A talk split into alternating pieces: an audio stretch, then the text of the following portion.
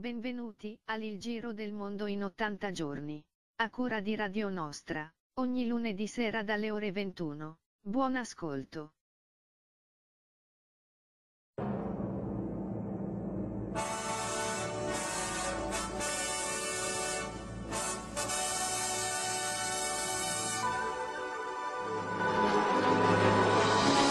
Eccoci qua nuovamente, altro lunedì, altra corsa, altro giro. Oggi siamo anche alla fine di maggio, domani entriamo nella vera estate per questa 32esima puntata del Giro del Mondo in 80 giorni. Con me c'è Rossella. Ciao Rossella.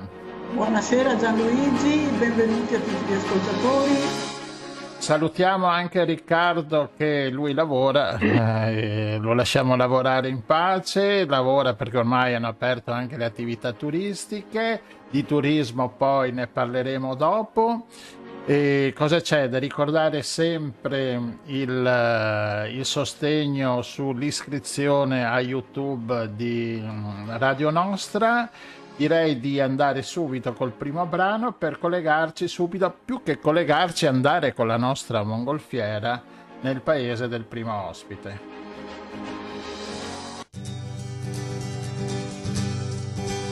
A primavera viene se poine, e colista comincia e temporai, in mar si muove l'acqua senza fine, come l'amor che non si ferma mai l'amore il viene, il va e il gira il mondo, il passa al porto senza navigare, il passa al porto senza andare a fondo, l'amore viene, il va il gira il mondo,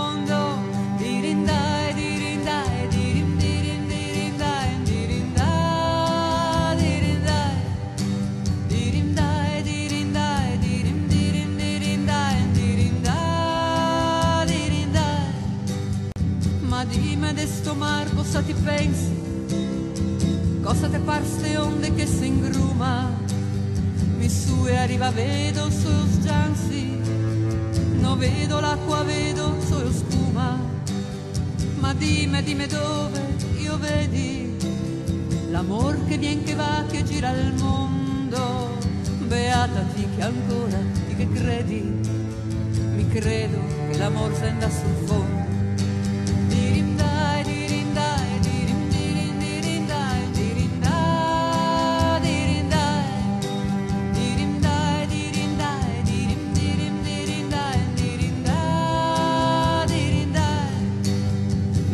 Che quando passa un vaporetto te vien l'affanno e a pressione te cresce non sta a pensare onde andiamo in letto andiamo che te fa sotto caresse. Sta bon, sta bon che viene se poine e coli sta comincia e temporai. Domani mattina to le medicine che con l'inverno siamo mal ciappai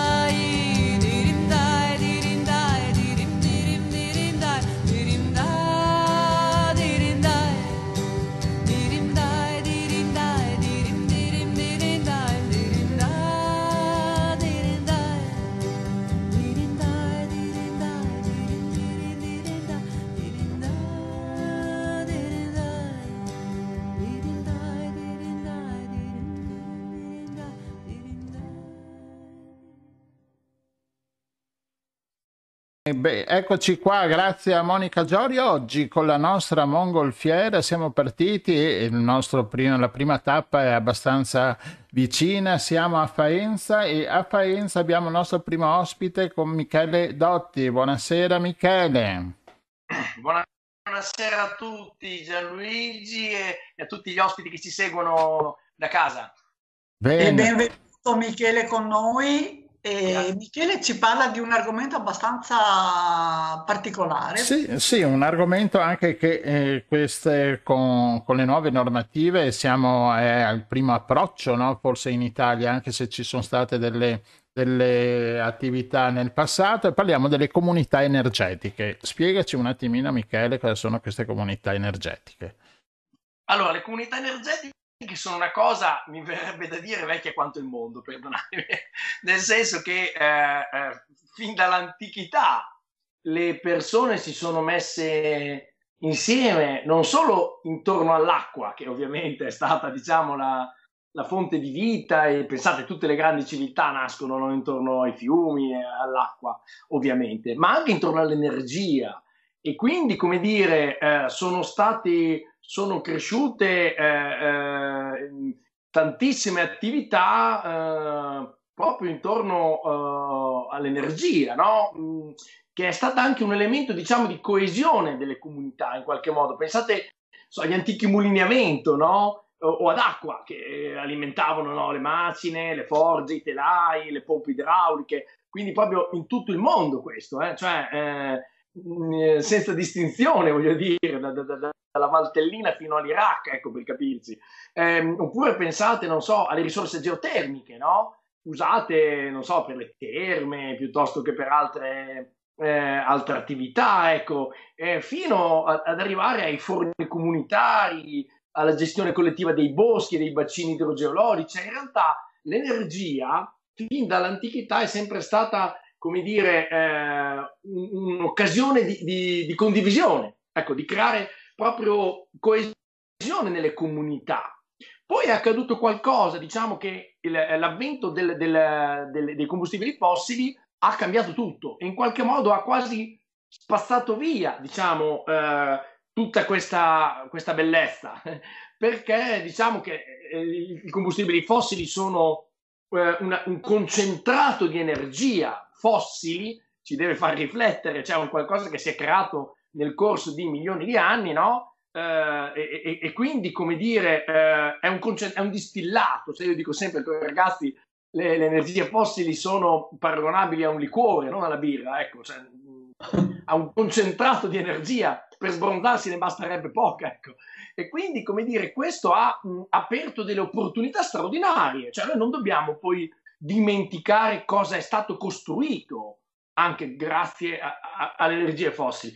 Però dall'altra parte stiamo parlando di qualcosa chiaramente non rinnovabile, che si esaurisce, che è concentrato in pochi luoghi del pianeta, per il controllo dei quali si fanno guerre, per il controllo dei quali c'è sfruttamento eh, della manodopera, ci sono interessi eh, eh, geopolitici che portano a tensioni, conflitti. Ecco, quindi, come dire, poter ritornare ora, grazie allo sviluppo della tecnologia, ad avere i benefici de- de- delle vecchie comunità energetiche, no? uniti a, a, ai vantaggi, eh, diciamo, che eh, la tecnologia ci offre, e beh, permette di tenere insieme questi due aspetti. Cioè possiamo oggi avere gli stessi benefici in termini materiali, no? di, di, di, di, disponibilità di energia per tutti i nostri usi quotidiani, per i servizi, ma senza avere quella concentrazione in poche mani che ha causato, come sappiamo tutti, tanti danni. Quindi un'energia che torna a essere diffusa, che torna a essere gestita dalle persone, ok? Cioè, e non pensate, perché il termine comunità, come dire, ci può portare a pensare, no, a, so, alle comunità nei, nei, nei monti, le comunità, no, fricchettone. No, un condominio in piena città può essere una, una comunità energetica. Le persone si mettono insieme, eh, possono, la legge ora finalmente lo consente, ecco questa è la vera rivoluzione perché fino a pochi anni fa era vietato, lo voglio ricordare, in Italia, in Italia. Attenzione, non è così ovunque, eh? cioè, abbiamo esempi nella, nella, nostra rivista, l'Ecofuturo Magazine, che questo mese è proprio dedicato al tema delle comunità energetiche, riportiamo un esempio che ci riporta indietro fino al 1974, io avevo un anno di età. Eh, in Danimarca dove una comunità, eh, centinaia, centinaia di persone, ci sono immagini bellissime, insieme decide di costruire quella che fu all'epoca la più grande pala eolica al mondo e tra l'altro lo rimase per diversi anni. E quindi un'energia eh, autogestita, libera, pacifica, economica, perché ovviamente c'era un risparmio economico all'epoca così come c'è ancora oggi, ma capite bene che non è solo una questione di risparmio economico, e non è, so- non è neanche solo una questione ambientale, cioè di riduzione delle emissioni inquinanti, del- delle emissioni climalteranti, eh, degli sprechi. No, no, è proprio una questione di democrazia, cioè eh, è un passaggio da una visione piramidale, feudale dell'energia, centralizzata, per cui chi sta in cima alla piramide, chi sta al centro ha il potere e in nome di quel potere è disposto a sacrificare i diritti, la pace, eccetera, ha una visione di rete diffusa in cui eh, ci si può scambiare l'energia in, in rete, quindi penso proprio anche alle smart grid, ma voglio dire, con le comunità energetiche in realtà non abbiamo neanche bisogno, basta un semplice condominio che, con, con, con, col fotovoltaico, ma piuttosto che anche altre fonti, perché c'è l'eolico, c'è il mi, mi, microidro, ci sono tante in realtà fonti, c'è la geotermia, ecco. Quindi in realtà oggi una comunità energetica può eh, condividere produzione e consumo. Infatti si parla di prosumer, cioè produttori ecco. e consumatori di energia. Michele, scusa, eh, infatti la cosa che mh, nuova, credo, almeno per noi che non ce ne siamo occupati fino ad ora, è non tanto la, l'utilizzo eh, collettivo che può essere, no? ma proprio la produzione è una cosa che non, eh, di cui non si sente molto parlare. Esatto, beh, tieni conto che fino a poco tempo fa era vietata. Era vietato. Cioè, ognuno poteva produrre per sé, ma come famiglia, come nucleo, mentre un insieme di persone eh, localizzate, diciamo, vicine, no? vicine di casa, fisicamente, perché devono fare riferimento alla stessa centralina, diciamo, in qualche modo. esatto, già, scusami, già questo, questo è, è un fatto importante che chi produce deve essere questa, questa comunità deve essere ovviamente tutta, tutta vicinissima, cioè vicina vicinissima, un esatto. quartiere, un, due condomini, cose così. Di... Esatto. Mm. Esatto, ma questa, allora, guarda che tu dici una cosa molto importante, Gianluigi, perché in realtà eh, spesso noi abbiamo progetti anche interessanti, ma che hanno una visione veramente di distanze enormi e noi sappiamo qual è la dispersione nelle lunghe distanze dell'energia.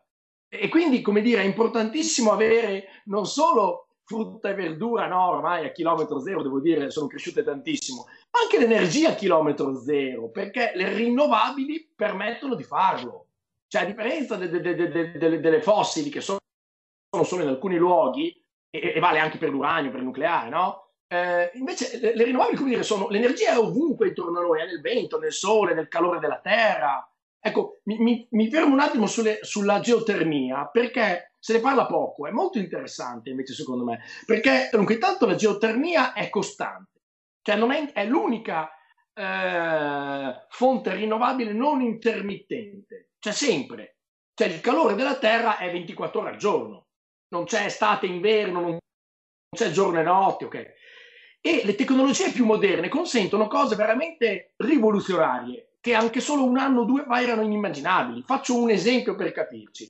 Eh, noi avevamo fino a poco tempo fa, come anche io a casa, delle pompe di calore eh, alimentabili dal fotovoltaico o altro che eh, ci davano una, una, un'acqua calda per capirci eh, a 30-40 gradi e questo richiedeva quindi gli impianti a pavimento come quello che io ho sotto i miei piedi. Ecco, io a casa, no, a casa mia non ho, non ho, il gas, diciamo, ho solo 5 kg di fotovoltaico, il solare termico, l'accumulo, la pompa di calore, aria, acqua e, e ho la, il pavimento radiante che fa caldo d'inverno e raffrescamento d'estate.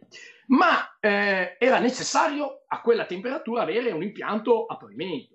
Ora voi immaginate un condominio. Che cosa richiederebbe? Che intervento richiederebbe? No? Sbaraccare tutti i pavimenti? Eh, eh, sarebbe una roba veramente eh, difficile da immaginare. Ora invece abbiamo delle, delle, delle, pompe geotermiche ad alta temperatura che sono in grado di portarla fino a 70-80 gradi e voi capite bene qual è la differenza, cioè significa che quell'acqua può essere messa dentro ai radiatori termosifoni già esistenti. Quindi senza bisogno di grandi interventi noi possiamo rimpiazzare una caldaia a energia fossile, metano, quello che è, con una pompa di calore ad alta temperatura alimentata dal fotovoltaico quindi pensate che bello. Io sono francescano, cioè frate sole, no? sorella terra. Cioè, il sole, il fotovoltaico che alimenta la pompa geotermica e ci dà l'acqua calda. Beh, il sole ci dà anche le- le- l'elettricità col, col fotovoltaico, ma soprattutto alimenta la pompa geotermica che ci dà il calore d'inverno e il fresco d'estate.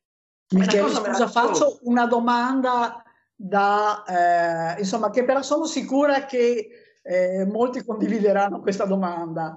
La geotermia c'è dappertutto o parliamo di zone tipo No, no, termali? la geotermia, è- la geotermia di cui parliamo è ovunque.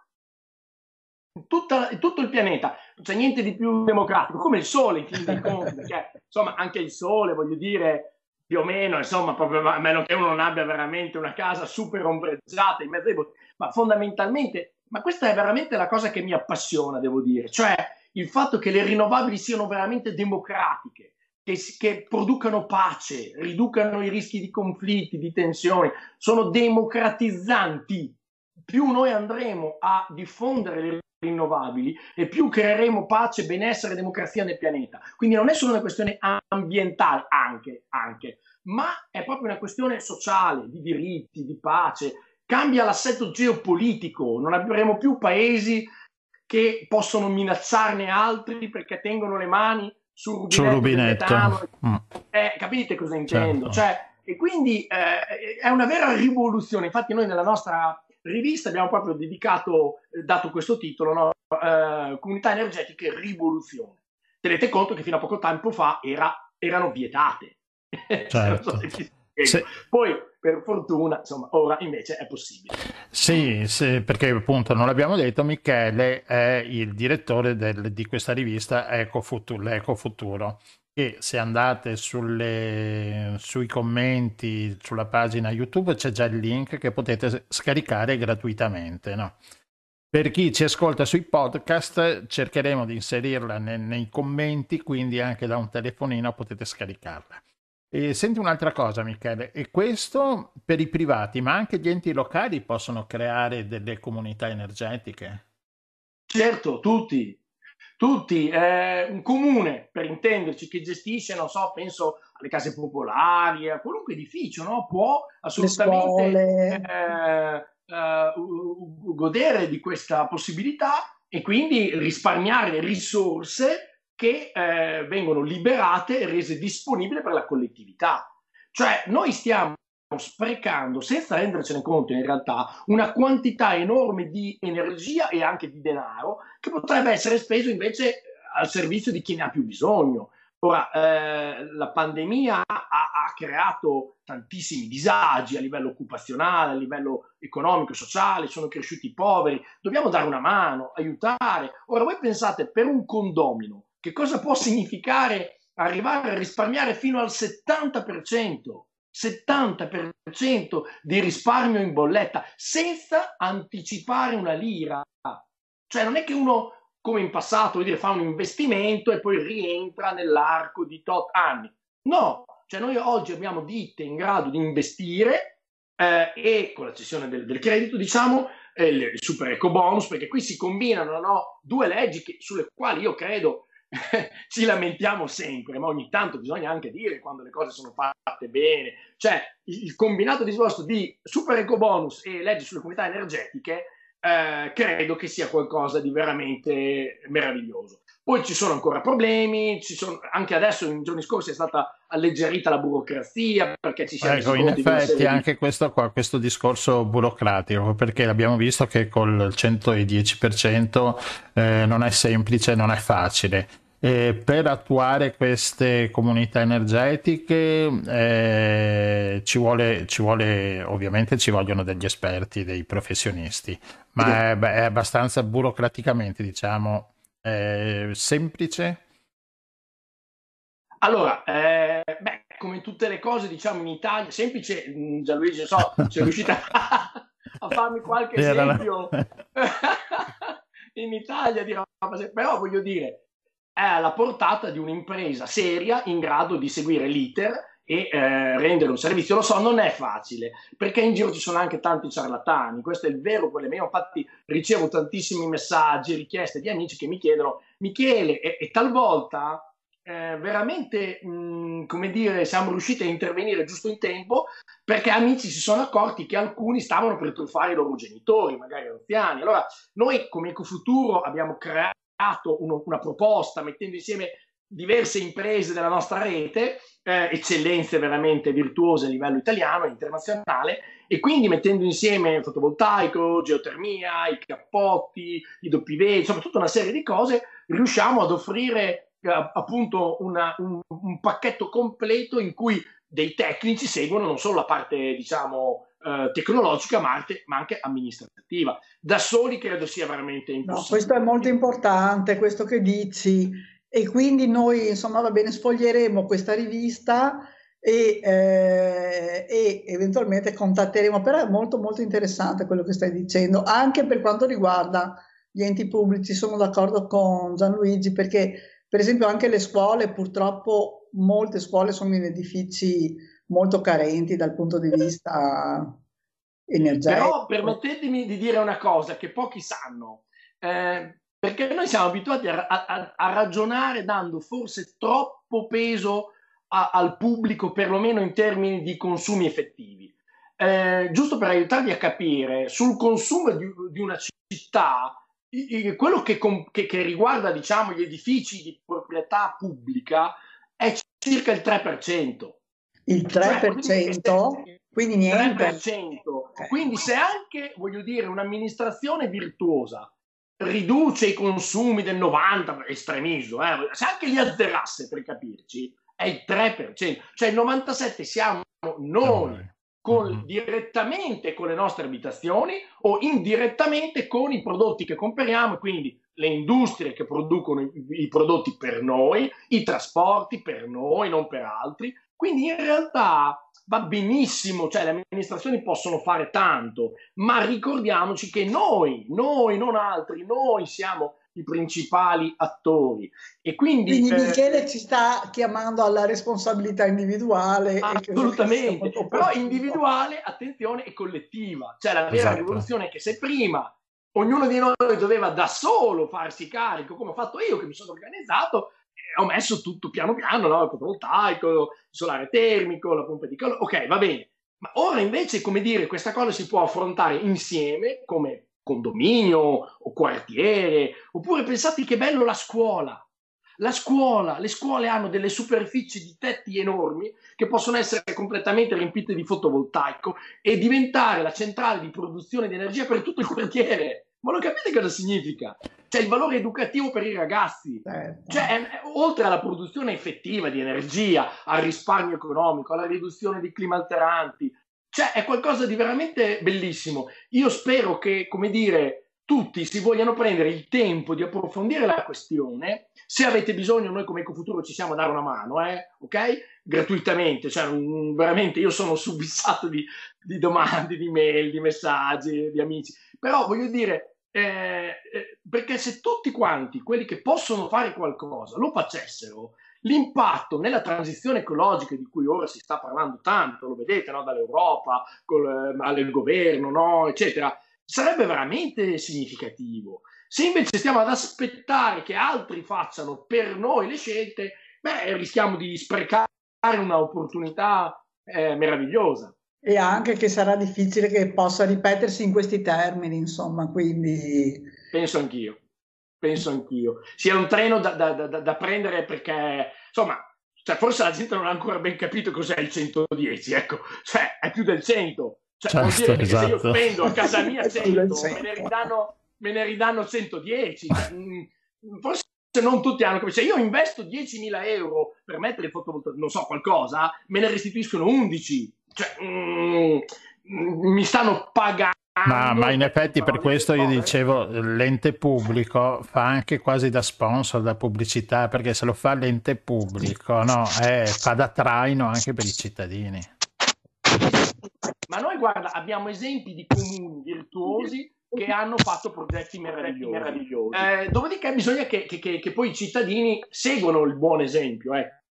Certo, perché eh, no- non è immediato. Diciamo, noi potrei fare un elenco sterminato di comuni eh, che, che- che hanno fatto veramente dei bellissimi progetti, non è immediato che poi noi cittadini andiamo a ruota, nonostante il buon esempio, nonostante questi comuni si impegnino a diffondere i vantaggi, il risparmio, i benefici. ecco. Ma secondo me, guarda, io credo che il, problema sia la diffidenza. La gente ha paura di essere tradita, ingannata, perché per decenni in Italia ci sono stati cialtroni, eh, truffatori, ciarlatani che hanno venduto veramente l'unguento magico. Per cui ora la gente C'è un po' di, c'è un po' di, sì, sì, sì.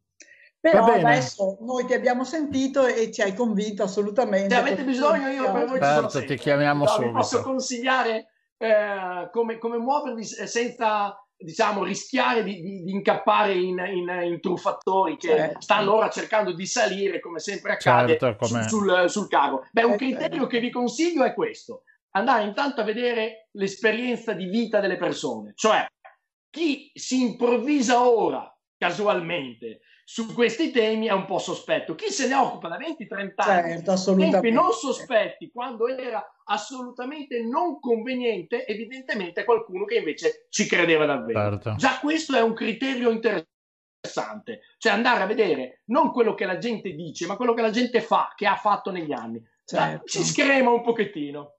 Va bene, grazie mille Michele. Grazie, quando, quando abbiamo bisogno ti chiamiamo sempre, vedo che sei sempre gentile a rispondere alle nostre chiamate. Molto interessante, grazie mille. Grazie, ciao. A presto.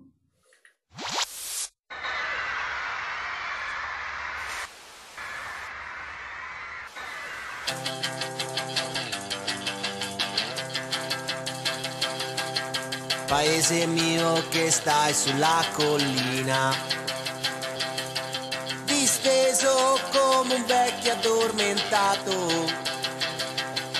La noia, l'abbandono, niente, so la tua malattia. Paese mio, ti lascio, io vado via.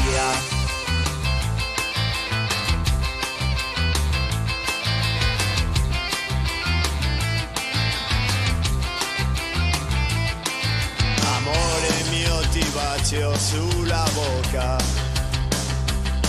Che fu la fonte del mio primo amore.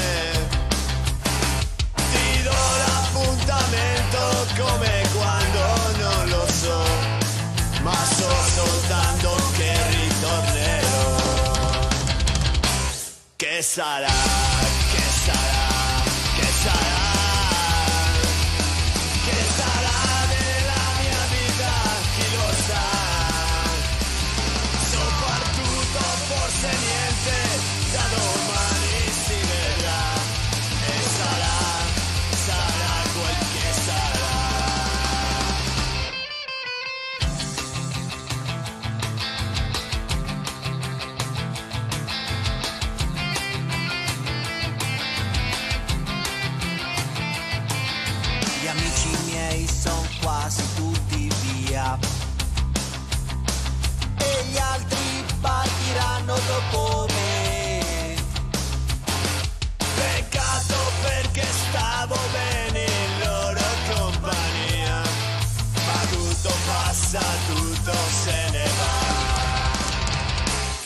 sarà?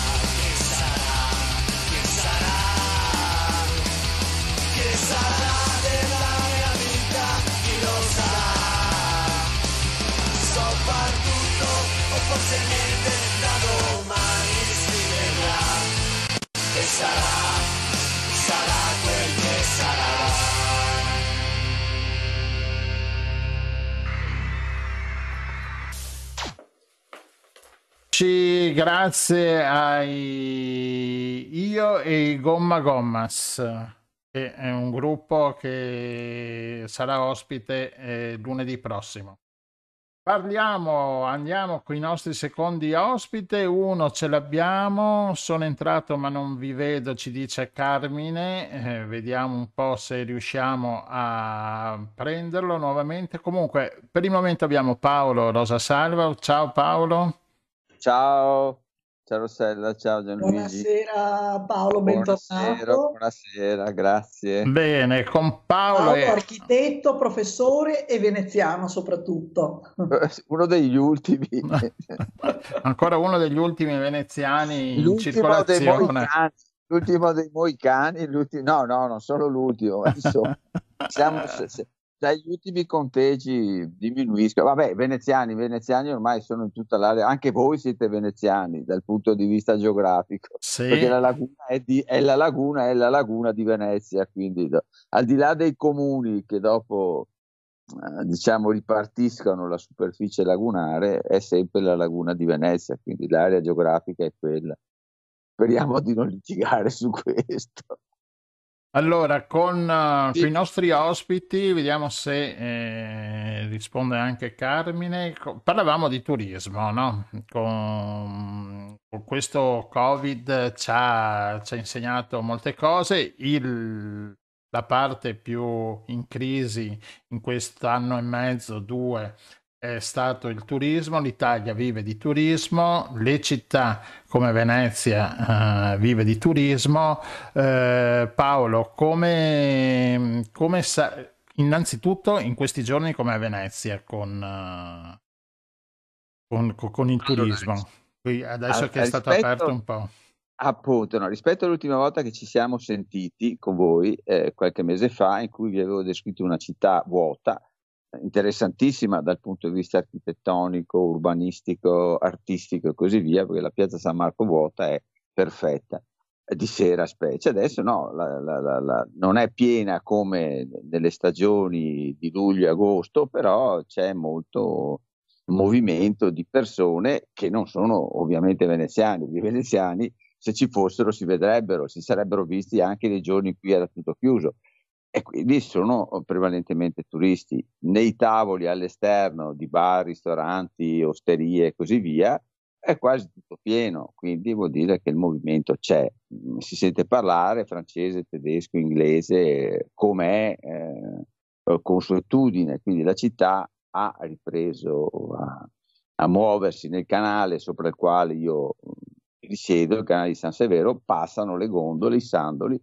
con a bordo evidentemente turisti. Non sono tante, non ci sono ancora le, le famose serenate, cioè l'insieme di gondole che si, ba- si muovono con eh, la musica o il cantante a bordo, però eh, io che li conosco si scambia qualche parola, ah va bene, sì, qualcosa si ricomincia, ecco, si rivedono nei campi che chiamano i turisti, quindi un certo movimento c'è, eh, non è quello che c'era negli anni scorsi per adesso, ma si suppone che si svilupperà. Mi è stato detto che da parte di un, alber- un albergatore qualificato che il primo di eh, luglio dovrebbero ricominciare i voli con gli Stati Uniti normali. Quindi se arriverà il turismo degli Stati Uniti, la città si eh, riempirà ulteriormente. È brutto dire la parola riempirà, ma in effetti è così. Tanto questo stesso eh, accennava che forse sarà previsto negli anni prossimi, cioè stanno già partendo, a- ad identificare di quello che si parla di tanti anni, cioè forme di eh, prenotazione degli accessi a Venezia. Se voi avete visto, come penso, le fotografie di quanti vogliono andare in bicicletta a Pellestrina in questi giorni, eh, cominciano a essere tanti eh, rispetto alle capacità eh, di Pellestrina. D'altra parte io devo anche dire che quando volevano andare in auto, in moto, era molto peggio, cioè il fatto che ci siano molti che praticano il ciclismo, sebbene, no, no, sebbene, di turismo, eh, secondo me è molto importante. Sarà da regolamentare anche questa attività per renderla compatibile e confacente, ma se, cioè, cominciare a dire non vogliamo le biciclette, ho capito, eh, ma dirlo così brutalmente mi sembra uh, dise- diseducativo. Cioè, Sì, no, ma infatti Paolo, quello che volevo chiederti, secondo te si tornerà esattamente al turismo che c'era fino a un anno e mezzo fa, due anni fa, o eh, si riesce a gestirlo e a... Ma, eh, ma- ma se la pubblica, cioè chi può gestire il turismo è solo la pubblica amministrazione non lo può, cioè un albergo è difficile che decida di cosa vuoi che gestisca, lui più gente gli arriva, più contenti sono dopo Certo. quello che è successo. È la pubblica a me non piace autocitarmi e dire l'avevo detto io, perché sta- chi dice così sta, vuol dire che non è stato inascoltato, non ne vale proprio la pena. Ma eh, ormai ancora negli anni Ottanta io ho scritto un pezzo eh, in cui dicevo, ma se i teatri hanno un limite di capienza, non possono entrare più del limite di capienza, se no intervengono so, i pompieri per ordine di sicurezza. Ovviamente farlo su Venezia, quel discorso all'epoca, eh, figurati. Ci stiamo un po' arrivando nel, nel senso che i limiti che devono essere quelli della possibilità del movimento delle persone. Cioè, ci posso- si possono verificare dei problemi come quando succedeva nel carnevale che tutto si bloccava. È sempre andato per il meglio, ma non è che lasciare che le cose vadano a- a- come si dice, a, a un loro andare spontaneo non, non- non va bene perché rischiano di, di peggiorare. Io non ho modi di dire se la situazione come cambierà. Secondo me tornerà come minimo come prima. Eh, potrebbero aumentare il numero di turisti, solo questo, è- perché eh, dopo un anno e mezzo che le persone non si muovono hanno molta voglia di muoversi. Come abbiamo visto i bar aperti eh, dovunque eh, in Europa, tutti che volevano stare all'aperto a bere e mangiare, eh, sicuramente anche spostarsi sarà uno- un- una richiesta. Eh, ma non sarà un problema solo di Venezia, sarà un problema di tutte le città d'arte in Italia in particolare. Dopo è chiaro che Eh, ecco qua, senti Paolo, ma eh, ritornerà a Venezia come era due anni fa, tre anni fa, con i prossimi tempi? Cioè, questa pandemia Ah, ha se- insegnato qualcosa oppure no?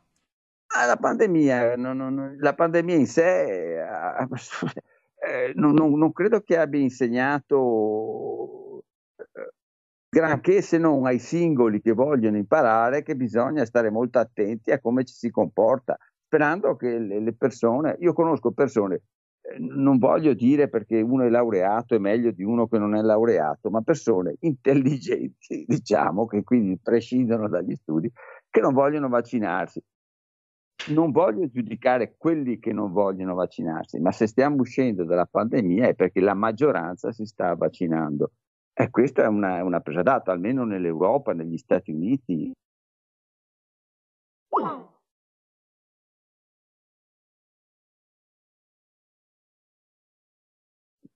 Dire, dimmi. So, sono qua, sono qua, sì.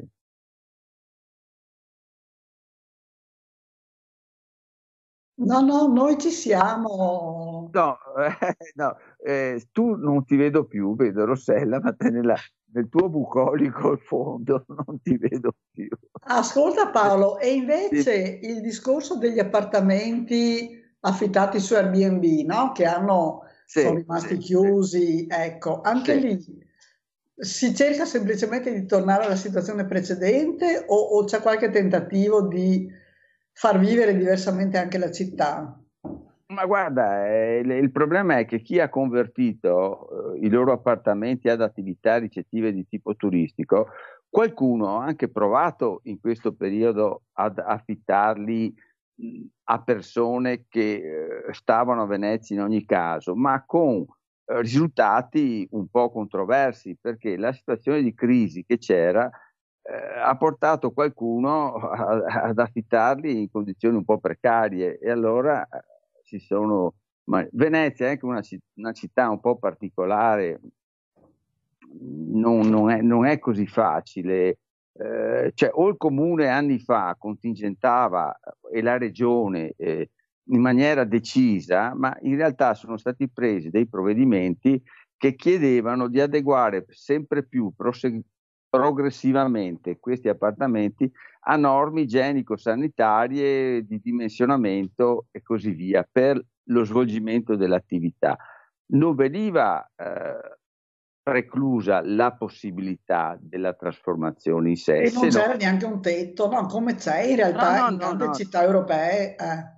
Eh, ma eh, qua, qua non c'è il tetto. C'è. Se il tetto non viene messo, eh, è chiaro che eh, chi può o chi pensa Adesso si dice che ce ne siano anche troppe, infatti, eh, no, no, no, e con diverse caratteristiche, così come per gli alberghi, ma anche adesso, se voi solo camminando per la città, per esempio, eh, al pontile dell'Arsenale, qua a Venezia, quando si scende si ha di fronte quella che si chiamava la Ca di Dio, no? che era un ricovero per anziani, adesso sarà trasformato di proprietà dell'IRE, l'istituto che sovrintende a tutti gli istituti di assistenza per anziani e così via, che quello sta diventando un albergo. Eh, il, eh, l'istituto Santa Maria della Pietà no, ha, trasformato tutte le proprietà che aveva là in alberghi e ricettività, però quello che incassano lo investono eh, nelle aree dell'entroterra per dare l'assistenza che a Venezia non serve più. Eh, faccio per dire, gli stessi salesiani ancora moltissimi anni fa hanno chiuso quello che si chiamava gli artigianelli alla, alle zattere, è diventata anche lì una casa di accoglienza con certe caratteristiche, però Sì, hanno sì, sviluppato nell'entroterra ciò che era il loro mandato fondamentale istituzionale. Quindi, questi che ho citato sono dei casi significativi ed interessanti dal punto di vista dell'utilizzo, però non tutti fanno così. Però Sì. sono sì, piccoli esempi, diciamo. Piccoli esempi significativi, ma per il resto il- il- la possibilità di trasformare un albergo, cioè se uno ri- che si è trasferito a vivere, come conosco alcuni, eh, sulla riviera del Brenta, riceve in eredità dalla mamma, dalla mancata, un appartamento, invece di venderlo pensa di, a- di a utilizzarlo in questo senso. Ecco. Scusa Paolo, vediamo un attimino se Sì. c'è il collegamento con Carmine. Carmine, ci senti? Mm, Carmine c'è, lo vedo, ma eh, non ci sente. Ma non riusciamo a capire. Eh, va bene. Vabbè, Eh, scusa se- lo recuperiamo dopo. Esatto, adesso facciamo un collegamento solo con lui. Quindi Eh, in sostanza ci sembra di capire, Paolo, che fra poco rivedremo le grandi comitive. Ma eh, senza dubbio, senza senza dubbio, dubbio. senza dubbio. Senza- secondo me senza dubbio perché non- se ne parla come se ne parla da anni di provvedimenti di eh, regolarizzazione degli accessi. Eh, li, li chiamo così, mi- non trovo altro modo di definirli. Cioè, io che vengo spesso a Punta Sabbioni, eh, Cassavio, eh, ogni giorno ci sono sempre più biciclette di persone che vanno dal Lido a Punta Sabbioni o che da Punta Sabbioni vengono al Lido. Attualmente chiunque può entrare, no, il, co- il capitano, sapete come me, può dare eh, l'indicazione di quante ne entrano uh, e così Sì. via. Però non c'è una, per esempio, a- da- dal ferry boat eh, di- di- di- del tronchetto possono salire quante biciclette vogliono, ritengo io, fino al Lido e quindi anche al Lido, anche lì eh, come fai a impedire a delle persone che arrivano? Bisognerebbe che fossero chiari i termini e anche lì dovresti prenotare a dire a uno vuoi venire al Lido in bicicletta? No, devi prenotare il ferry come chiunque voglia ve- andare o venire fuori dal Lido con un'auto, devono prenotare giorni prima. Certo. Eh, cioè, è, un po', cioè, è, è un, è un po' come si dice una regolamentazione che pone dei limiti, però se i limiti non li metti, eh, eh, a un certo punto non ci si muove più. Certo. Per esempio, io vado spesso sui Murazzi, sui Murazzi ci sono spesso delle file infinite di biciclette, anche che vengono da altri paesi, giustamente in vacanza, meglio in bicicletta, perché c'è anche qualche sciagurato che va con, con il motorino, creando Però, anche un pericolo. Va bene, bene, dai. Paolo. Paolo, grazie mille. eh, ci risentiamo, chiudiamo tutto e vediamo di recuperare Carmine Matura perché sono curioso di sapere Napoli, Napoli come, Come va sta andando col- Napoli. col turismo. Ciao Paolo, grazie. Ciao, grazie a voi. Grazie ciao, Paolo ciao, per questa ciao, ciao. carrellata. Ciao.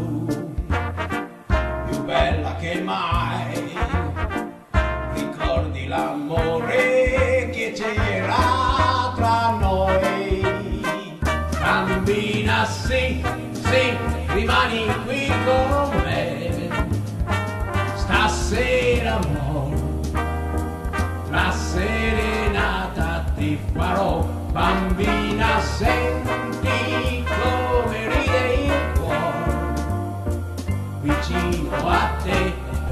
Perché è l'ovvio amore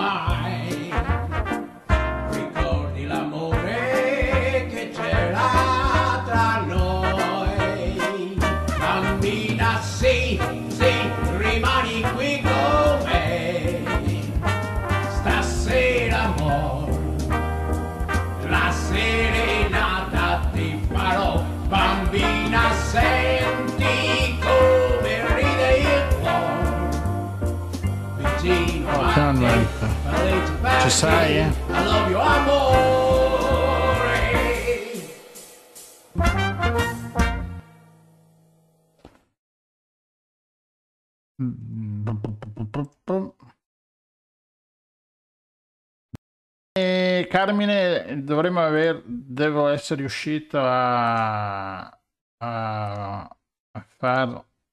No, Carmine... No.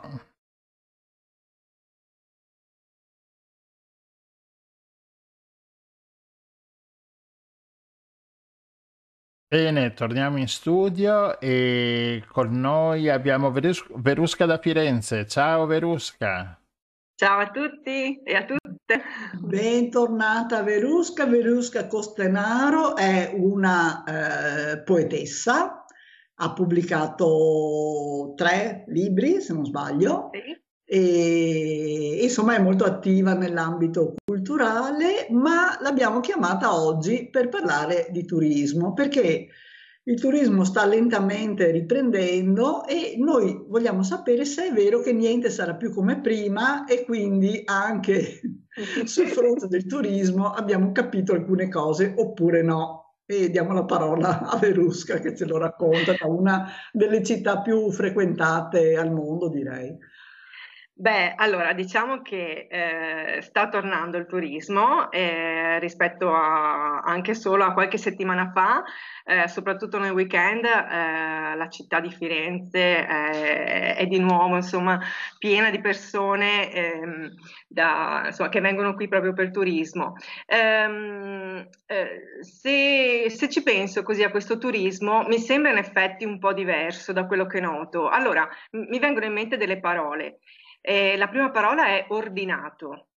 E non ci sono ancora le grandi masse che c'erano prima del Covid e per il momento si tratta di numeri, insomma, non, al- non elevati, quindi la città, che comunque è una città piccolina, con un centro piccolino, ecco, è ancora vivibile. Parlo da persona che ci vive proprio come cittadina e quindi attraversa le strade del centro e devo dire che prima del Covid alcune strade, eh, nel weekend soprattutto, erano inagibili per me, dovevo trovare delle scorciatoie. Adesso invece si cammina bene, quindi un turismo per adesso ordinato. Poi, eh, se ascolto le, le voci di chi ci viene a trovare, mi sembra un turismo europeo. Anche qui dico al momento perché è più facile probabilmente per italiani o per francesi, inglesi, sposta- no, gli inglesi forse no, però per persone che eh, fanno parte dell'Europa eh, venire rispetto a un turismo statunitense, ecco.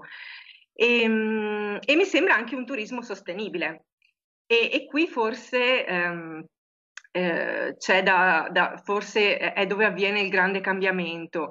Eh, mi sono, mi sono un attimo informata e ho visto che eh, a Genova sono stati approvati dei progetti dal comune di, insomma, di Firenze proprio in favore di un turismo sostenibile ehm, e anche creativo e originale, perché eh, ad esempio hanno approvato un progetto eh, dove eh, si, eh, un'associazione propone delle visite all'aperto eh, per scoprire la Firenze attraverso le fontane della città e pare che ci siano un centinaio di fontane in tutta la città, quindi anche qualcosa di diverso, insolito, proprio per pensare a un turismo fuori all'aperto. Oppure c'è un'associazione che invece ehm, ha creato dei percorsi sia digitali che in presenza per persone diversamente abili. Ecco, quindi eh, mi piace vedere che c'è un'attenzione eh, proprio a chi magari anche ha problemi di mobilità, eh, più attenzione rispetto a prima. E questo, Quindi, eh, diciamo, la pandemia ci ha costretto a diventare un po' più creativi, no? A essere esatto, un po' meno scontati nelle sì. scelte. Per quello che tu può essere una tendenza questa che poi si consolida, perché il- un po' il timore è di rivedere appunto fra poco le orde di nuovo che invadono queste nostre piccole città italiane, che, il cui centro è mm, antico e quindi piccolo, con le vie strette. Eh, guarda, eh, io spererei una cosa, però eh, credo che piano piano eh, il turismo riprenderà come prima. Io mi sono confrontata anche con un'amica che fa la guida turistica, Vanessa Tonarelli, e lei ehm, eh, insomma è esperta e, e, mm, e- e vede quello che sta succedendo eh, più di me e mi ha detto che ad esempio eh, questo tipo di turismo adesso appunto è legato eh, più a- a- all'Europa, ma eh, lei eh, sa che eh, ad esempio gli americani stanno scalpitando per tornare e, e torneranno. Eh, adesso stanno viaggiando persone che non potevano più farne a meno e che possono permetterselo anche economicamente, perché c'è anche questo aspetto, ok? Quindi, mh, insomma, mh, una porzione rispetto al tutto. Poi, quando le cose inizieranno ad ingranare anche sul piano economico, eh, la tendenza sarà quella di tornare parecchio a, a com'era il turismo prima. Che è un La- turismo, eh, un turismo di massa, di perché è massa, questo esatto. no, il, Sì, il problema. Fino adesso ci sì, sono turisti singoli, famiglie oppure coppie singoli e dunque è, questo, è sostenibile questo. Poi quando arriveranno i grandi pullman, eh, come a Firenze suppongo, noi sì. abbiamo il- le grandi barche da turismo e comincerà nuovamente la città a essere massificata appunto da persone. Sì, la- diciamo, il timore è questo, eh, perché prima davvero da noi appunto arrivano questi grandi pullman che si fermano sui viali, proprio eh, appena fuori dal centro, e poi arrivano queste ondate di turisti che, che invadono le strade.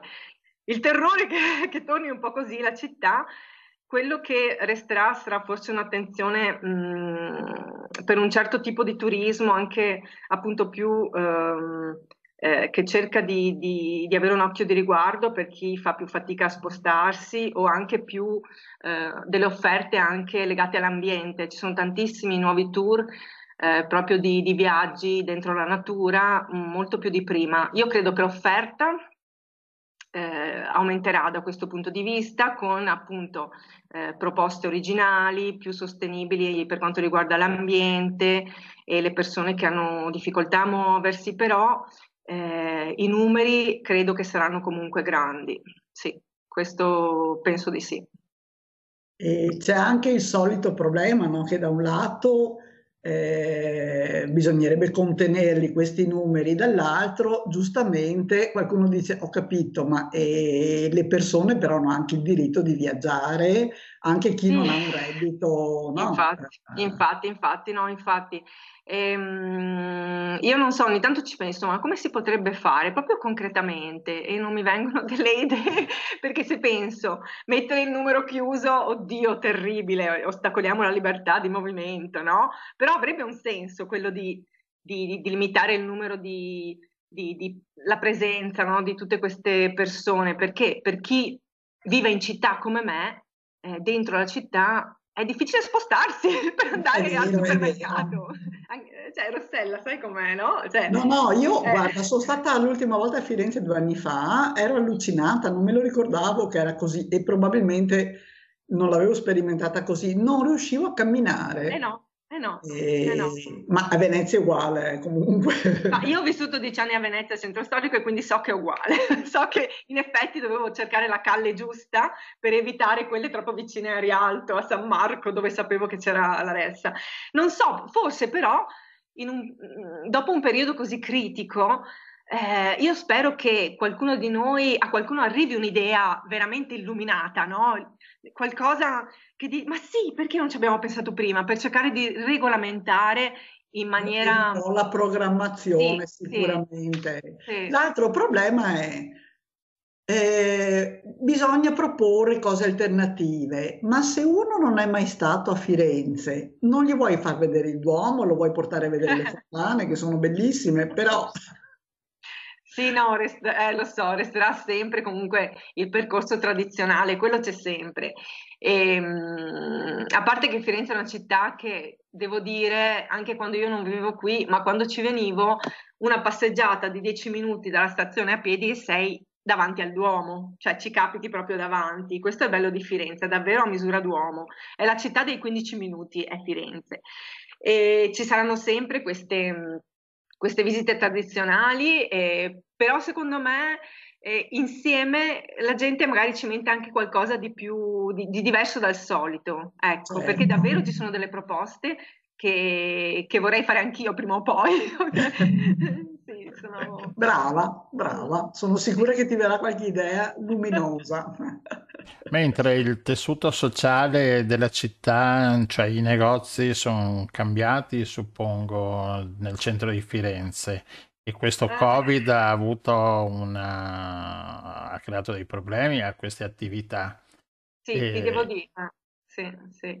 Eh, da quello che vedo, beh, alcuni non hanno più aperto, soprattutto da quel che vedo locali tipo bar o qualche ristorante, posti a cui ero affezionata non hanno più aperto, ma proprio da, parliamo da marzo dell'anno scorso.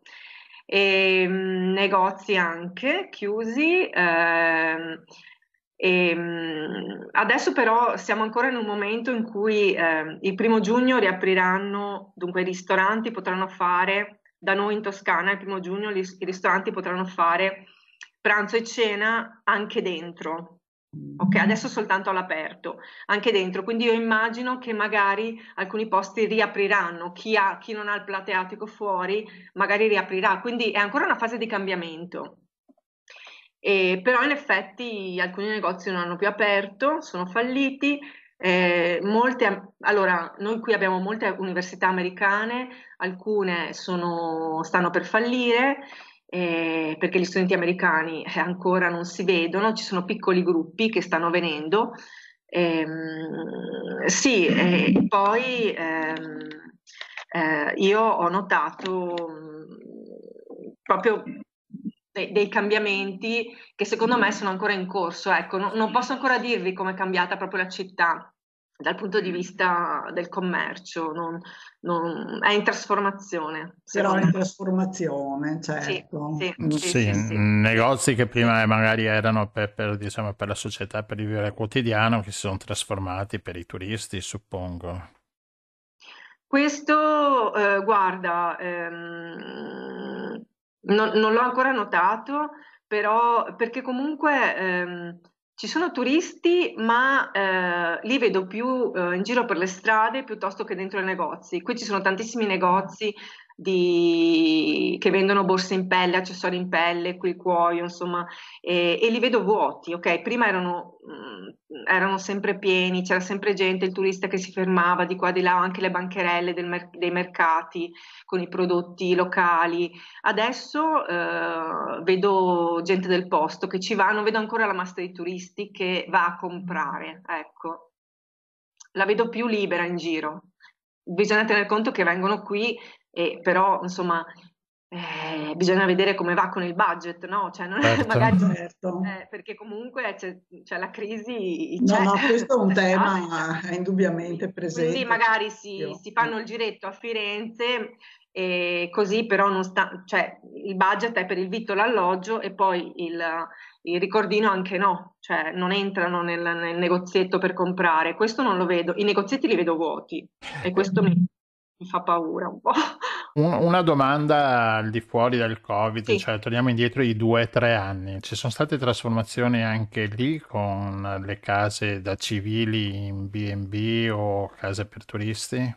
Sì, sì, qui a Firenze c'è, credo, lo stesso problema di- del centro storico di Venezia. Qui il centro si sta spopolando, nel senso che eh, eh, i fiorentini eh, vanno a vivere eh, in periferia, eh, dove ci sono comunque, comunque case più, eh, insomma, più confortevoli, ecco, con prezzi più bassi e in centro ci sono tantissimi Airbnb. Adesso la situazione è ancora cambiata, però fino a due o tre anni fa sì, c'erano, eh, anche perché non- la normativa era meno rigida rispetto ad adesso e comunque eh, la maggior parte del centro è dedicata a questo, sì. C'è poca gente davvero che vive in centro, anche perché hanno creato un polo universitario che si raggiunge a 10 minuti di tranvia e, e quindi gli studenti non vengono in centro a vivere in centro, co- come potrebbe essere magari a Venezia, dove comunque l'università è lì.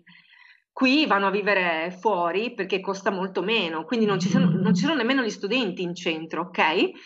Ehm, E, quindi decisamente ci sono i turisti, sì, assolutamente, Questo è pochissimi. abbastanza drammatico, no? Perché alla fine diventa una città finta Sì. eh, dove si muovono appunto solo turisti, e- e- ma è una- un impoverimento anche per loro perché non vedono più una città viva, no? Con i suoi Infatti, commerci, con le sue infatti, attività infatti. quotidiane. Sai, per trovare il negozietto, vabbè, anche a, Fe- a Venezia però era così, per trovare il negozietto di alimentari, quanta fatica, no? Per trovare, ecco, frutta e verdura non c'è in centro storico o vai alla Cona nei supermercati, ma il, frut- il negozietto di frutta e verdura, dove io sono cresciuta a Marostica, c'era quello che profumava con quei profumi proprio di frutta e verdura fresca, no?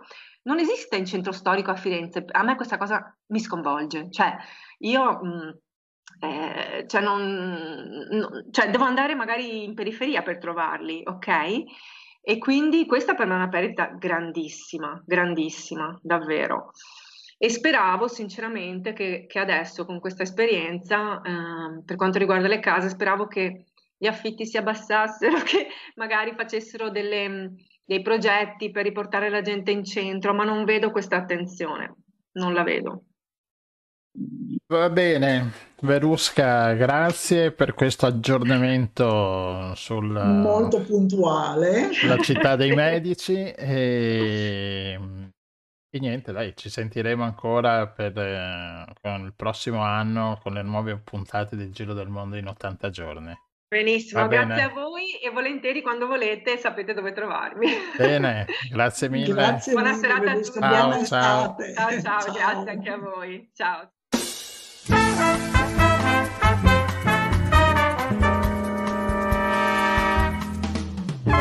Bésame, bésame mucho, como si fuera esta noche la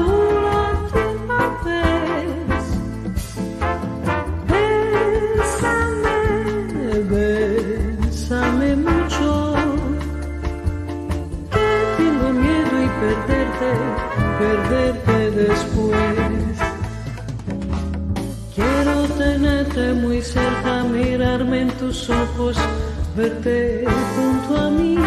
Piensa que tal vez mañana yo estaré lejos, muy lejos de ti. Bésame, bésame mucho, como si fuera esta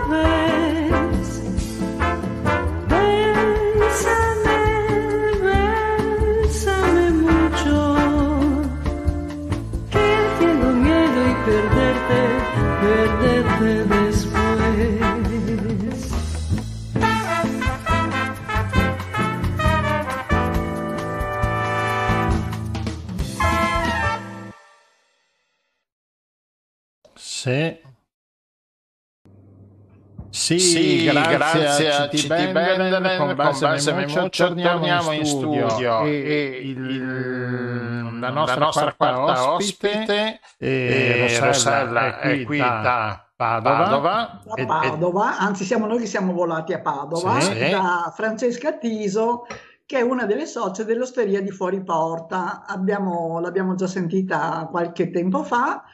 L'Osteria di Fuori Porta è un ristorante vegetariano dove però non si digiuna, anzi si mangia molto bene e non si mangia neanche soltanto erba. E infatti Francesca è qui per testimoniarlo questa sera con una ricetta buonissima.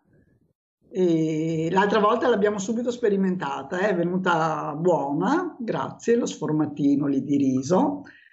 E invece questa sera, Francesca, Buonasera a tutti, e grazie del- di questo secondo invito, ci fa molto piacere. E, ehm, questa sera, visto che ormai siamo entrati a pieno titolo nella primavera e quasi quasi è estate, anche se insomma il tempo non è stato dei migliori, andiamo con una ricetta che diciamo io vi presento in un modo, ma ehm, si presta molto bene a libere interpretazioni e fantasia. È un, potremmo chiamarlo anche questo uno un tortino, uno sformato di patate con zucchine, scafo- scamorza affumicata e olive nere. E quindi ovviamente si tratta di un piatto della nostra cucina, quindi vegetariano, eh, ma che sicuramente non vi lascerà appunto con un senso di stomaco vuoto. Ci piace insomma ehm, coinvolgere tutti in questo modo di mangiare sano, ma eh, non per questo scipito, senza sapore, eccetera. Quindi, per una, una ricetta che consideriamo per 6-8 persone, eh, dovremmo avere un chilo di patate circa, eh, 7-8 zucchine di taglia media, una scamorza affumicata, un vasetto di olive nere denocciolate o se preferiamo quelle intere le dovremo denocciolare, mm, circa 6 cucchiai di parmigiano grattugiato e poi se ci fa piacere dell'origano o del timo eh, essiccato. E, mm, quindi procederemo per prima cosa con la cottura delle patate eh, che vanno cotte a vapore, a meno che mm, non abbiate il, il forno che cuoce a vapore, però in quel caso insomma siamo in pochi, credo, ad averlo. E quindi se volete potete eh, lavare le patate direttamente con la buccia, cuocerle appunto a vapore eh, se usate la pentola a pressione. In questo caso appunto se le avete cotte mh, così come sono potete usare il trucco di schiacciarle con uno schiacciapatate a mano senza dovervi ustionare e sbucciare mh, le patate prima di metterle dentro, le, le mettete dentro, le schiacciate direttamente con la buccia perché tanto la buccia rimane dentro lo schiacciapatate. Quindi una volta sbucciate, Geniale questa, eh? eh, questo è un tocco di classe, no, però è molto utile effettivamente. Ehm, vanno poi condite con eh, l'olio, un po' di sale, e come per fare diciamo una sorta di, ehm, di base. Quindi le avremo condite. Se avete, se utilizzate un sale aromatizzato eh, va molto bene. Noi utilizziamo semplicemente del sale in cui frulli- eh, frulliamo con un macinino delle erbette che abbiamo lasciato un pochino essiccare, in modo da non salarle e basta, ma dargli appunto un, un po' più di sapore. A parte avremo mondato le zucchine e le avremo tagliate a fettine nel senso della lunghezza. Ehm, più sottili sono, eh, meglio è. Quindi se avete una mandolina può essere molto utile. Attenzione a non affettarvi anche le dita.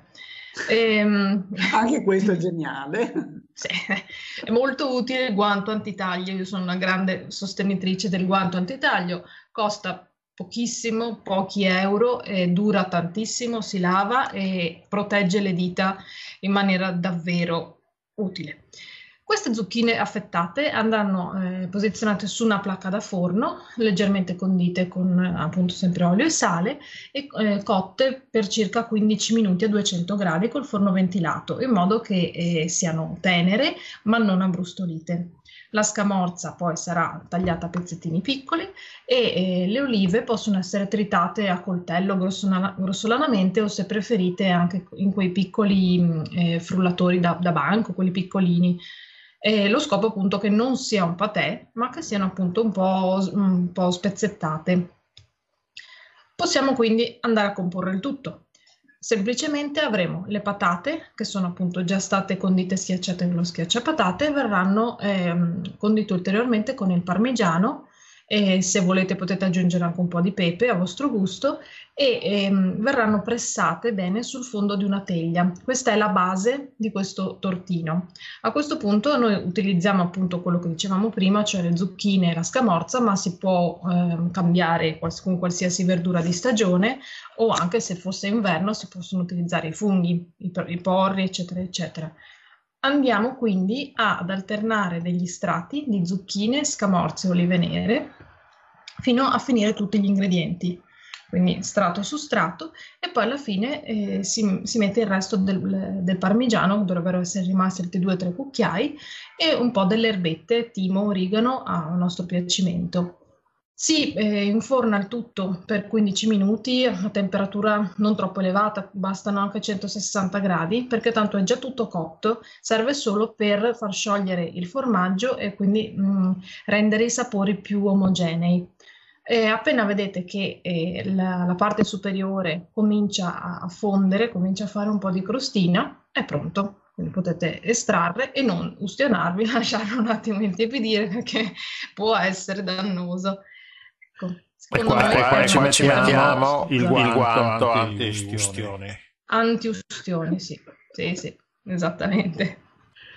Ecco, si Grazie, possono usare anche le, le melanzane, ad esempio, oppure le melanzane insieme a qualche altra verdura come i peperoni. È una, una base, insomma, molto versatile. Quindi la base sono queste patate schiacciate e condite e poi sopra e la scamorza che sicuramente dà un tocco. eh, Sì.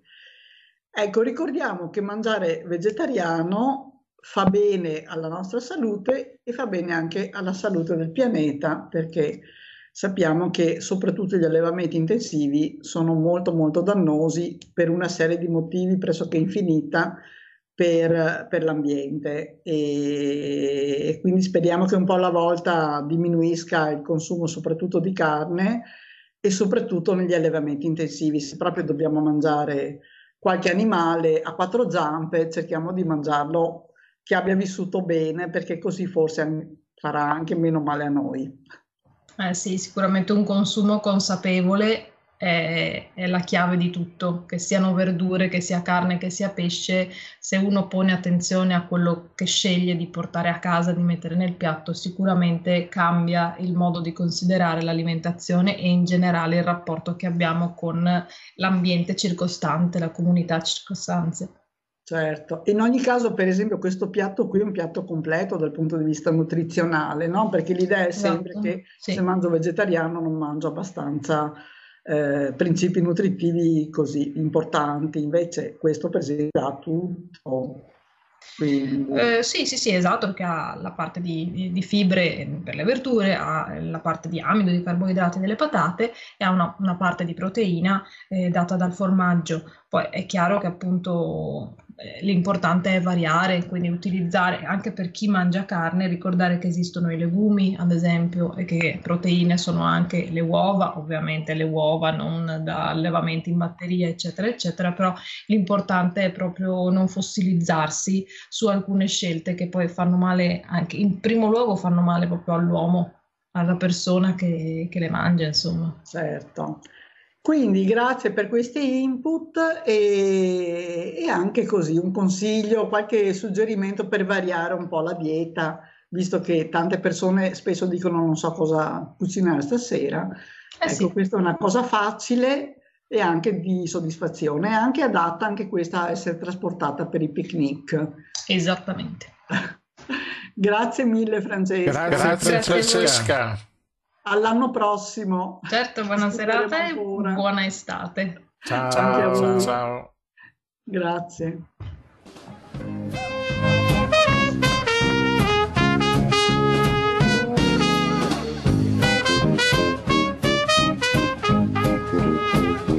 wait for you, my darling, all the night comes. I wait for you, my dear, until the dawn. I you, I always leave the light on. Right now, someday, I'll be your only one. I wait for you, my darling, all the fear comes. I wait for you, I know I must be strong. If I wait for you, this time I won't be broken. I know that you are like the other ones.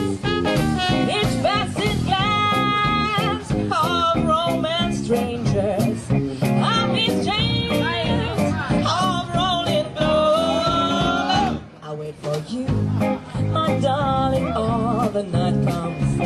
I wait for you, my dear, until the dawn.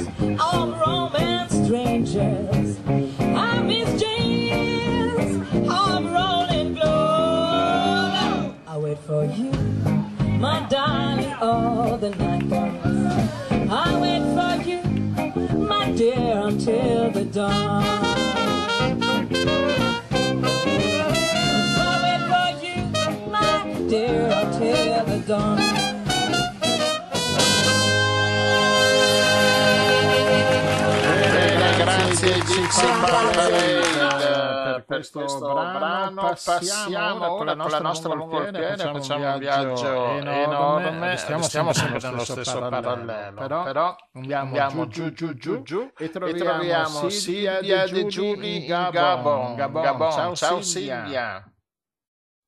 Ciao. Buonasera Silvia, bentornata con noi. Grazie, come state? Bene, naturalmente. Tu, Tu nella, è nella capitale del Gabon, Gabon, Mm, che adesso, adesso ci dice dice Li- Libreville, Libreville, giusto? giusto.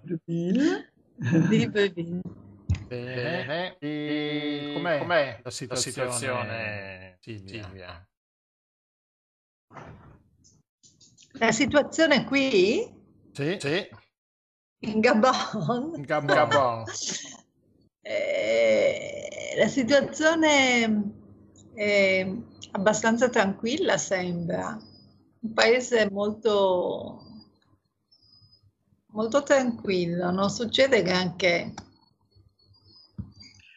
E invece dicevi più in generale, così nell'area dove tu stai lavorando, perché Silvia ricordiamo che è una funzionaria, posso dire, dell'ONU. Sì, sì, sì. E tra l'altro so che ti sei occupata di donne mh, poco tempo fa, no? Sì, io, mm, io lavoro proprio per l'eguaglianza di genere e donne, pace e sicurezza. In Gabon ci vivo perché c'è la sede del- dell'ufficio regionale dell'ONU per l'Africa centrale, ma è un paese mm, con pochi abitanti, praticamente ricoperto dalla foresta vergine, molto molto bello, interessante, però eh, a livello sociopolitico c'è veramente poco, poco spazio per respirare, quindi non è che succeda molto e con il coprifuoco del Covid ancora meno. Ehm, per stasera io avevo preparato un piccolo excursus storico-geografico perché quando mi avete chiesto di intervenire, ha, mm, dopo pochissimo mi ha telefonato un mio collega dandomi una notizia molto bella che mi ha riempito di gioia e eh, che mi ha fatto un po' recuperare anche un pochino di, di fiducia perché il lavoro dell'ONU è un lavoro molto difficile e molto frustrante. L'ONU è un organismo intergovernativo e quindi i tempi sono biblici e, e le mediazioni che si devono fare nonostante tutte le carte, a partire naturalmente dalla Dichiarazione universale dei diritti umani, ma eh, le centinaia e centinaia di strumenti per i diritti eh, delle donne, delle minoranze, eccetera, eccetera. E, non sono realmente applicati, tutti lo sappiamo, e l'ONU avrebbe il compito di lavorare per realizzare tutti questi principi sacrosanti e molto avanzati, ma lavora con il personale che c'è, cioè le realtà politiche che ci sono nel mondo, le realtà militari e armate che ci sono nel mondo. Quindi fare questo lavoro è difficile ed è frustrante, ma io ho una bella storia. Sì, e noi l'ascoltiamo volentieri perché sembra che dall'Africa arrivino sempre solo tragedie.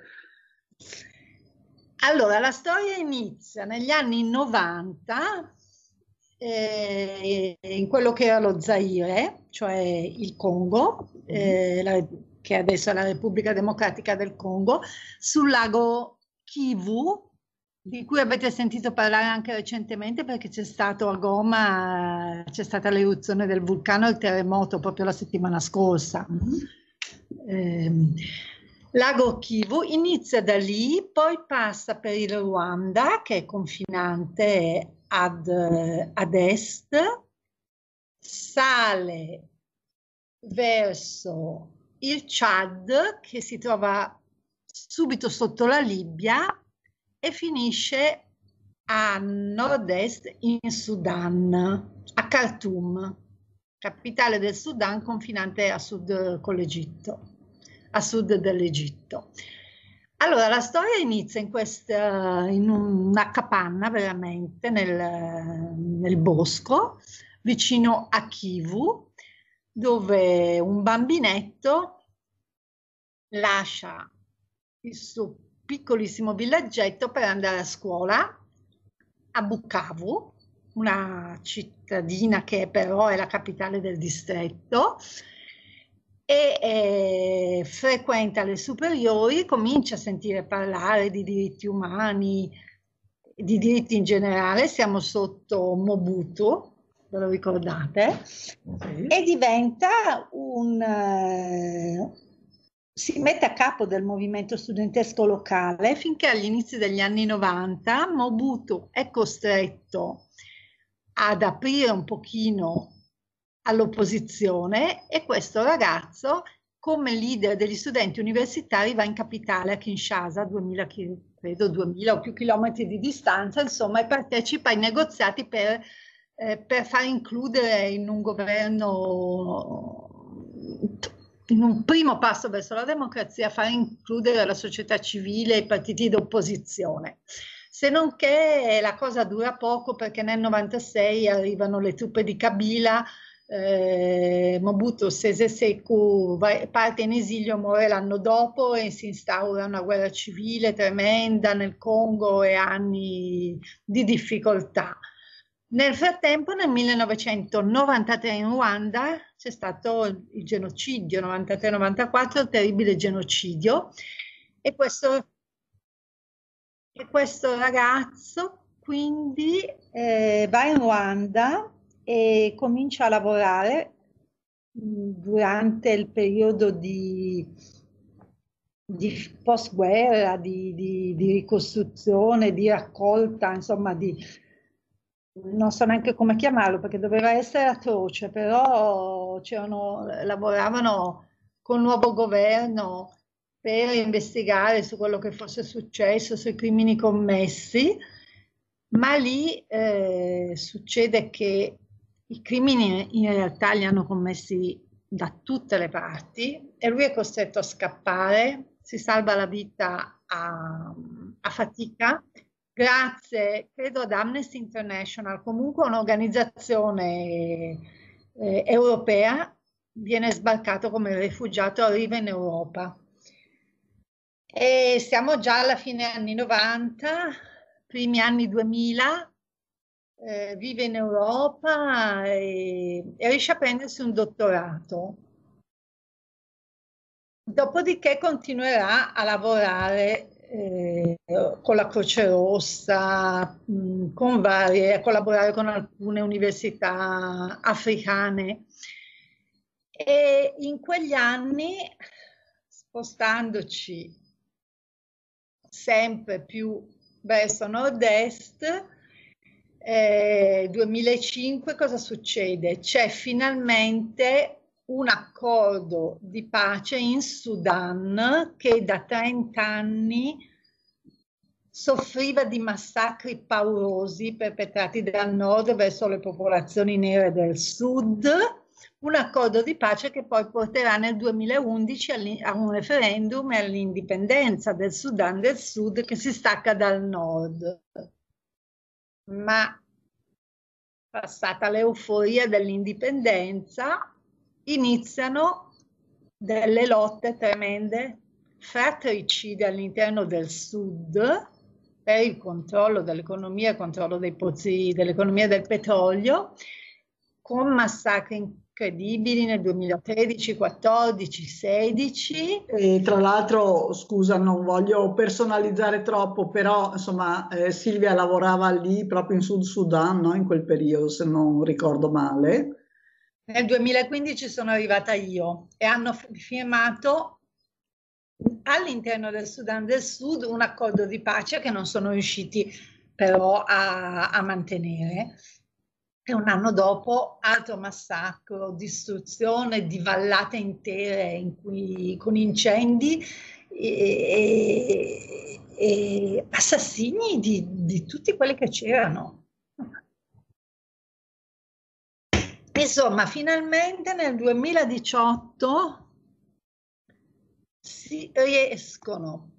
Quindi eh, questa storia vanno avanti anni, decenni, si riesce con le mediazioni dell'Africa, dei paesi del Corno d'Africa, dall'Etiopia a Djibouti al Kenya, eh, mediazione del Sudafrica, mediazioni europee, eh, americane, mh, britanniche, norvegesi, si firma un altro accordo che piano piano verrà realizzato, vedremo quanto terrà. Dopo due anni sono riusciti a formare un nuovo governo unitario, ma soprattutto in questo accordo è prevista l'istituzione a Giuba, quindi all'interno del paese, di una commissione ONU sui diritti umani col mandato di investigare tutti i crimini commessi, commissione che il governo ha tentato di, di, eh, di combattere fino all'ultimo, ma per ora non c'è riuscito. E indovinate chi sarà il direttore di questa commissione? Questo Il ragazzino che è adesso un mio collega, beh, adesso ha 50 anni, è un mio collega e va dal primo luglio a dirigere questa che sarà la più grossa commissione sui crimini dei diritti umani eh, al momento nel mondo. E, e speriamo che possa eh, portare a qualche risultato concreto, sia per quanto riguarda i colpevoli, sia anche per pacificare veramente in modo definitivo la regione, no? Sì, è una regione che, eh, ma non so, pacificare.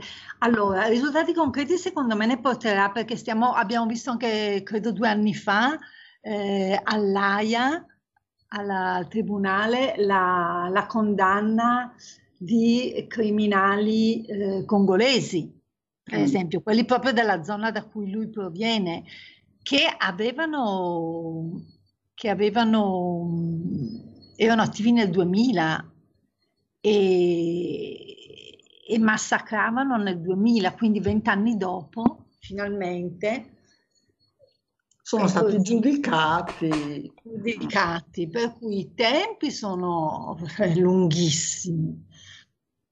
Però sì, perché va misurato appunto sul metodo della storia non su quello dell'attualità, Certo, eh, certo. non dei cicli elettorali.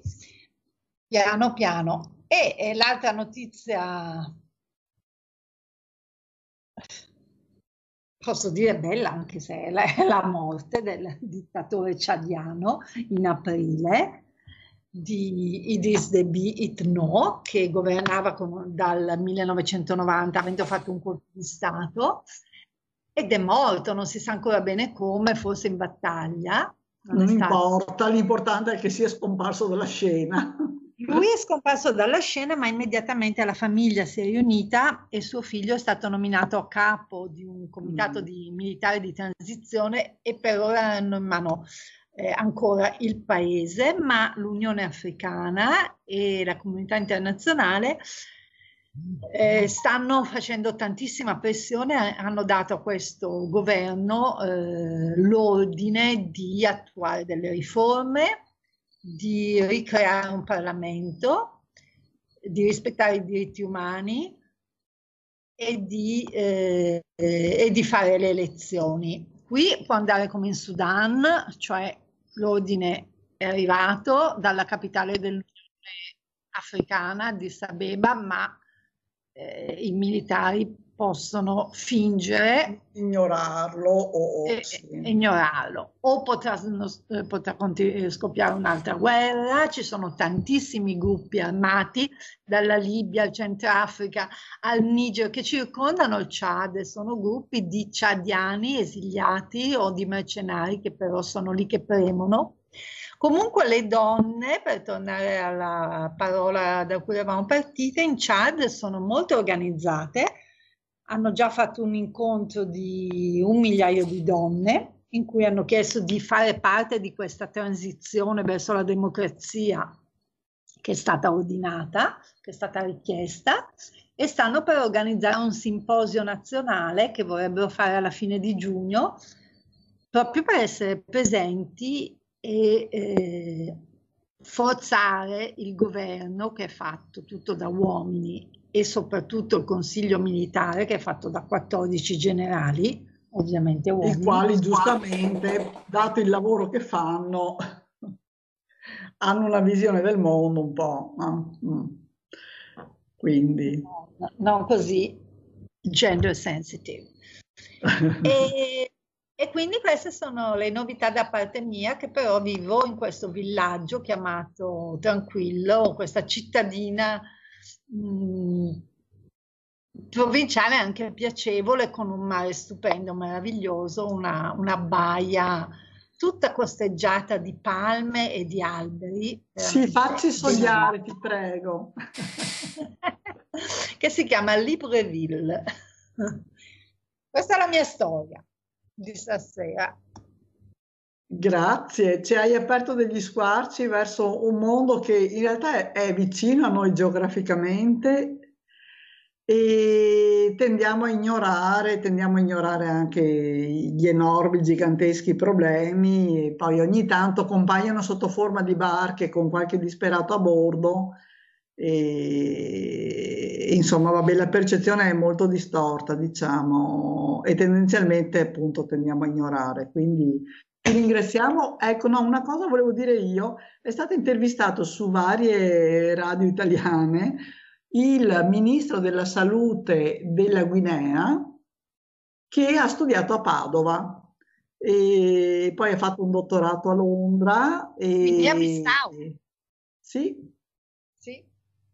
e un medico pediatra, che sì, pediatra, era destinato insomma anche a una carriera abbastanza brillante in Europa, invece ha voluto tornare, e, anzi, se ho capito bene, era lì un po' per caso e si è trovato nella situazione di toccare con mano quali erano i problemi della sanità, soprattutto per i bambini, e quindi ha deciso di restare là, insomma, e quindi fa il ministro, però ci ha tenuto a precisare che continua a fare anche il pediatra. E quindi, e quindi dai, sono piccoli squarci di luce, insomma, no? Sì, e poi Dionisio è, è sposato a Padova, giusto? Vici- lì vicino, quindi o a Rovigo, non so, oltre a fare pediatra, il ministro fa anche il marito, ogni tanto torna a casa, il papà. Sì, sì. Io prima appunto ero a Bissau, quindi lui è il nostro nuovo, di nuova nomina ministro della, Della della salute. salute. Bene, grazie Silvia, ti, ti pensiamo con le Grazie tue- Silvia. con le tue palme, il tuo mare, la tua baia. Mm. E noi, E noi adesso andiamo andiamo nel nel blu, blu, dipinto, dipinto di di blu. Grazie a voi, ciao, buonasera. Ciao. Grazie ciao, mille. ciao. Ciao.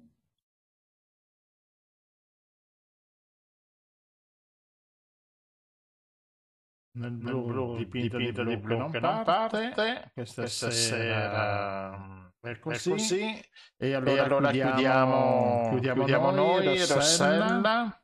Grazie a tutti per averci seguito e eh, ci siamo anche la settimana prossima Ah, sì, eh, sì, in una esatto. versione un po' estiva. Facciamo, Facciamo la la versione versione estiva, estiva. eh, eh, mandiamo, mandiamo il tuca. Vai. Vai.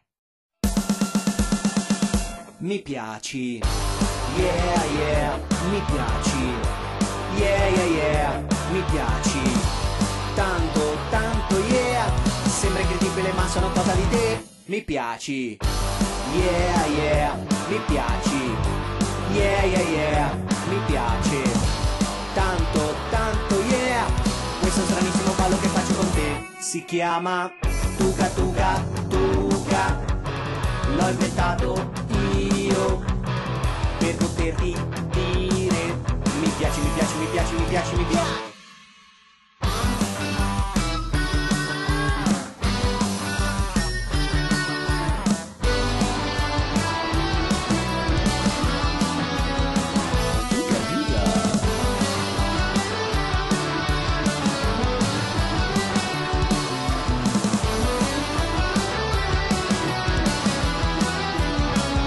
Si chiama Tuca Tuca Tuca, l'ho inventato io per poterti dire mi piaci, mi piaci, mi piaci, mi piaci, mi piaci, ti voglio, yeah yeah, ti voglio, yeah yeah yeah, è tanto bello star con te. E quando ti guardo lo sai cosa voglio da te, ti voglio, Mm, yeah, ti voglio. Yeah, yeah, yeah, è tanto bello star con te e quando mi guardi lo so cosa tu vuoi da me.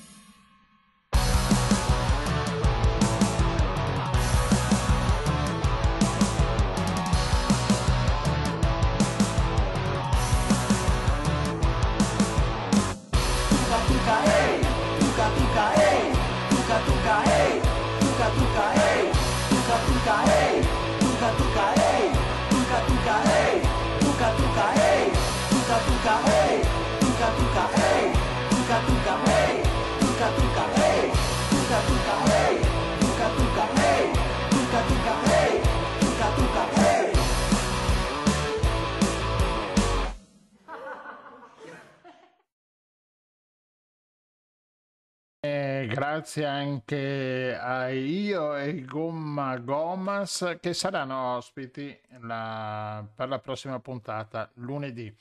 Come diceva Rossella, la trasmissione sarà più, più leggera e mh, adatta e, e addetta agli spettacoli che speriamo mh, da giugno incomincino ad esserci e a essere fruiti, quindi faremo un po' di pubblicità, ah, informeremo, i, informeremo i nostri ascoltatori sulle attività che ci saranno qua, qua in zona e anche non in zona e ospiteremo appunto, come vi ho detto, vari gruppi musicali, ci sarà anche una sorpresa sulle attività che farà la rete sui prossimi mesi, nel mese di luglio. E niente, dai, ci sentiamo lunedì prossimo. La sigla sta andando. Ciao a tutti, ciao Rossella, ciao Riccardo.